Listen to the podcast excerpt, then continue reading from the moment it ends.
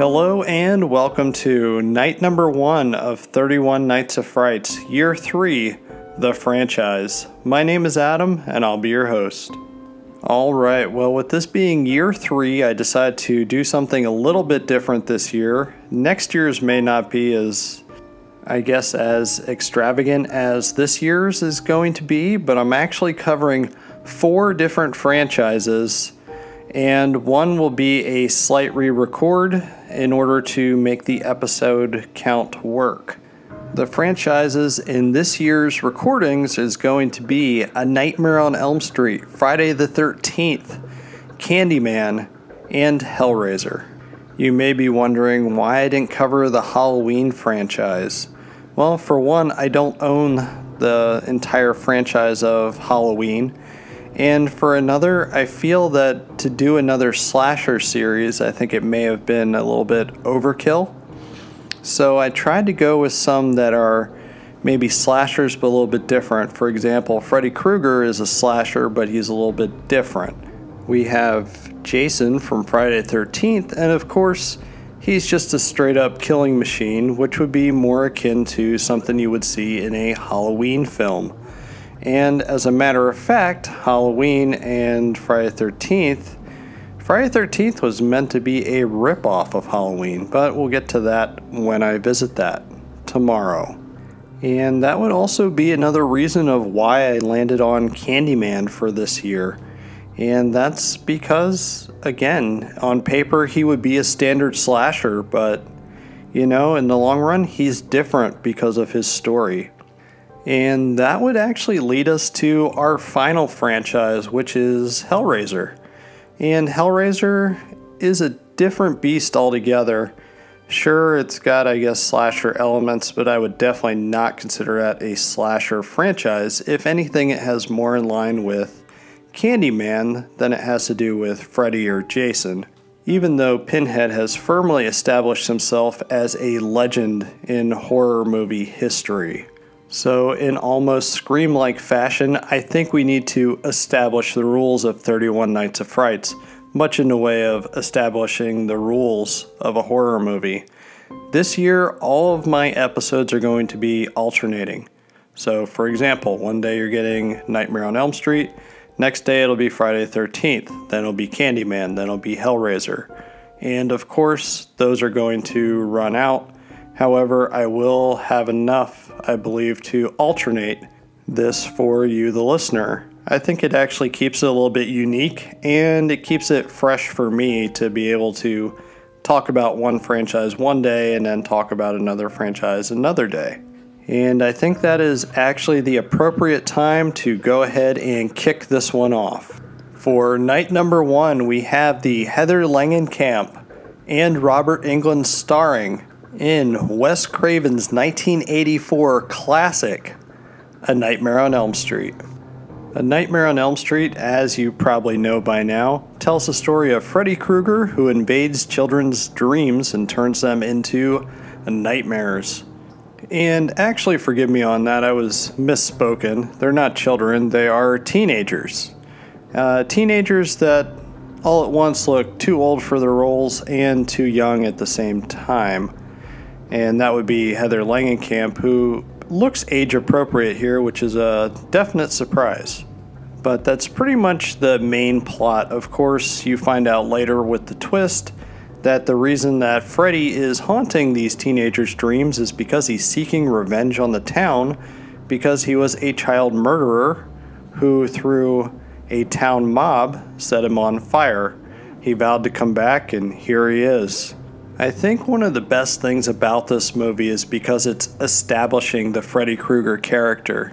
He's not the Freddy Krueger that released albums and became a pop culture icon.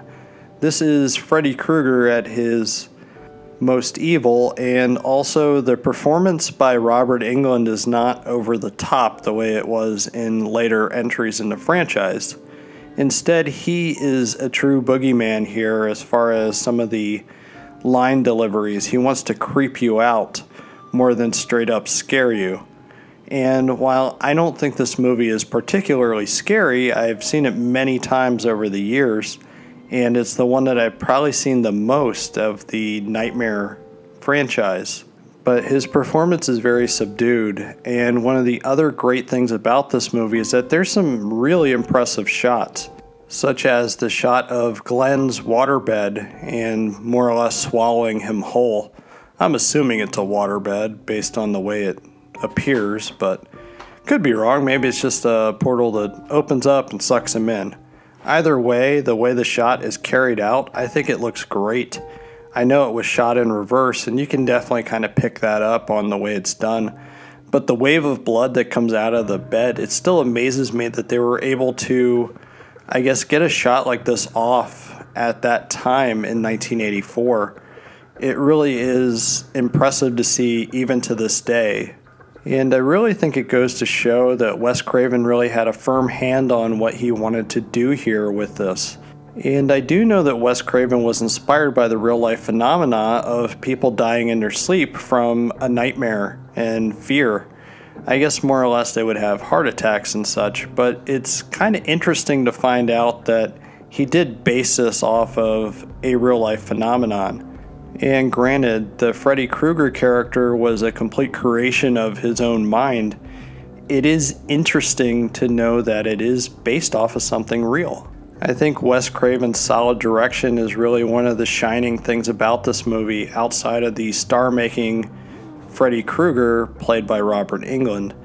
His grasp on the idea to show the dreams in reality, he definitely makes for some semi trippy visuals it doesn't go so far, uh, such as the third movie, which again, I'll talk about that later. But it does somewhat establish the idea, even if the character and the whole idea of the dreams aren't fully established here. The second of the standout scenes in the movie, as far as really cool shots from Wes Craven, is the fact when Tina gets dragged up the wall and she's in a nightmare and everything, and Freddy is basically doing this. And I think it's a great shot. It looks great, and not only that, it's interesting with the way it's done, such as when she finally falls from the ceiling. It's almost like she's gutted from Freddy Krueger's claw. Again, a shot that done in 1984 was something that I don't think we've seen before in horror movies, and it really does speak to the originality of the actual movie itself.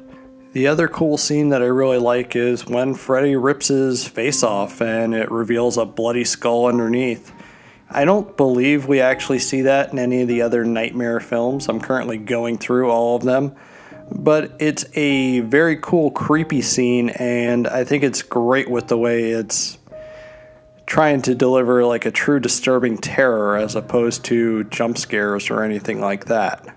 So I think the story and everything is pretty well sound, and I think the acting is pretty strong across the board.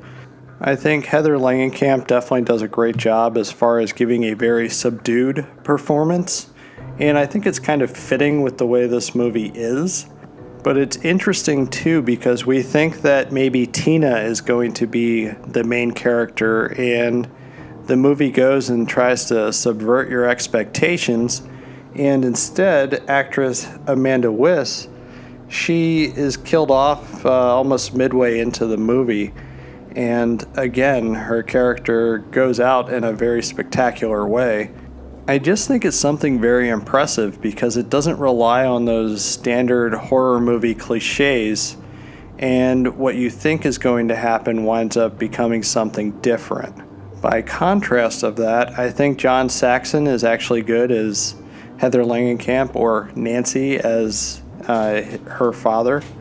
And then I think the one that is probably the worst in the movie would be actress Ronee Blakley she, I don't know, gives a very poor performance in my opinion. I don't think she portrays the broken mother well enough, and I think her alcoholism isn't carried over very well with her performance. I don't know. There's just something off about it, and I don't really care for her throughout the movie. And maybe that's intentional. Maybe I'm not supposed to care for her in the movie. I mean, in all honesty, the only reason I'd want her character to survive is mostly because I wouldn't want to see Nancy go without a mother because it seems like her father is out of the picture. I really think that this is a great way to kick off a franchise, and I know that Wes Craven didn't see this as being a franchise, and that's one reason why he didn't do A Nightmare on Elm Street Part 2. But this is the movie that single handedly saved New Line Cinema and one of the things in the opening credits, I really like that you're blasted with that red and black New Line Cinema logo. It really is cool to see, and I think it kind of sets the stage nicely. But this movie was made with roughly about a 1.8 million budget, and it made back its money within its first weekend, which honestly is pretty awesome. I can't imagine horror movies without Freddy Krueger being a part of them. And you probably thought that was it. And honestly, it is it for A Nightmare on Elm Street. However, I did want to talk about the pilot episode of Freddy's Nightmares, which is an anthology show that was in 1988, and I think it ran till about 1990 or so for about three seasons. I was never a big watcher of it when I was a kid. Its syndicated format made it tough to kind of see episodes and not only that, it didn't really seem to play much around me. Every once in a while, I would catch an episode, but I can't recall seeing it on a regular basis. And honestly, the episodes that I did see were kind of boring. I wanted to see Freddy, and you don't get a whole lot of Freddy. You get Freddy introducing the episode, you get him commenting, I guess, before a commercial break and such but there's a serious lack of Freddy appearances. And I guess I was missing the point when I was a kid that Freddy's Nightmares was just stories set in Springwood, and well, I thought it was something different. But the initial pilot episode called No More Mr. Nice Guy features Freddy Krueger as he's on trial, where he's known as Fred Krueger that's something important as he was called Fred Krueger in the first movie. I don't think he's actually mentioned as Freddy. But anyway, Fred Krueger is put on trial for his crimes against children and murdering them and such. And as it turns out, it's a mistrial because he was never read his rights. So, he's allowed to go free, and the town goes and decides to create a mob, and they're going to do mob justice and get that Fred Krueger. The whole thing does its best to try to adapt A Nightmare on Elm Street for a more sanitized TV environment. I don't think I agree with some of the perspective shots that were done in this episode. However, I guess they were done to make it more intense. And honestly, it's an interesting what if as far as prequel. I don't consider it a 100% I guess, in canon prequel to Nightmare because it doesn't quite make sense uh, as far as like from a timeline perspective. And then also the fact that there's no characters from the movie, even though they were supposed to be engaged in killing him. So I don't know. It doesn't gel as far as a timeline idea. So maybe I'm thinking too far on it it's an interesting what if, and if you really want to see it, it is available on the internet still. It's not streaming in any official capacity, has never really received a release over here. You can buy bootlegs if you want, which I don't advise or recommend. There is a Daily Motion website that had it, and that's what allowed me to rewatch it. I do own that episode on VHS, however, I have no idea where my copy is at. But know that this is a Tobe Hooper directed pilot, and Tobe Hooper, of course, was director of Texas Chainsaw Massacre, as well as credited as directing Poltergeist. We all know that was Spielberg. But either way, I just wanted to mention it here because I do think it's important to note that this is how big Freddy Krueger was, that he had his own TV show and we did get Robert Englund back as Freddy during this uh, in a limited capacity, and I guess it's fun to check out if you're a super huge fan. I'm just not a big fan of the show in general. But with that being said, I think it's time to close out night number one. As a reminder, you can find me on Twitter and Instagram at Adam underscore analyzes. Not only that, you can drop me an email if you don't do the social media thing. Drop me an email at adamanalyzespodcast at gmail.com. Also, if you're enjoying this, this is my offshoot of my podcast that I do. My podcast, of course, is called Adam Analyzes. If you are enjoying this, I do cover a little bit of a more broad range of different films and subjects that I talk about. However, it is in a similar format as 31 Nights of Frights. If you do have a free moment and you're enjoying this, please leave me a five star rating at your podcast listening platform of your choice. It will allow me to continue doing this, hopefully, doing 31 Nights of Frights every year as well as continuing to do my weekly podcast of Adam Analyzes. Plus, hey, we all need hugs, and I need digital hugs. but with that being said, I'll see you on night number two. Be kind and good night.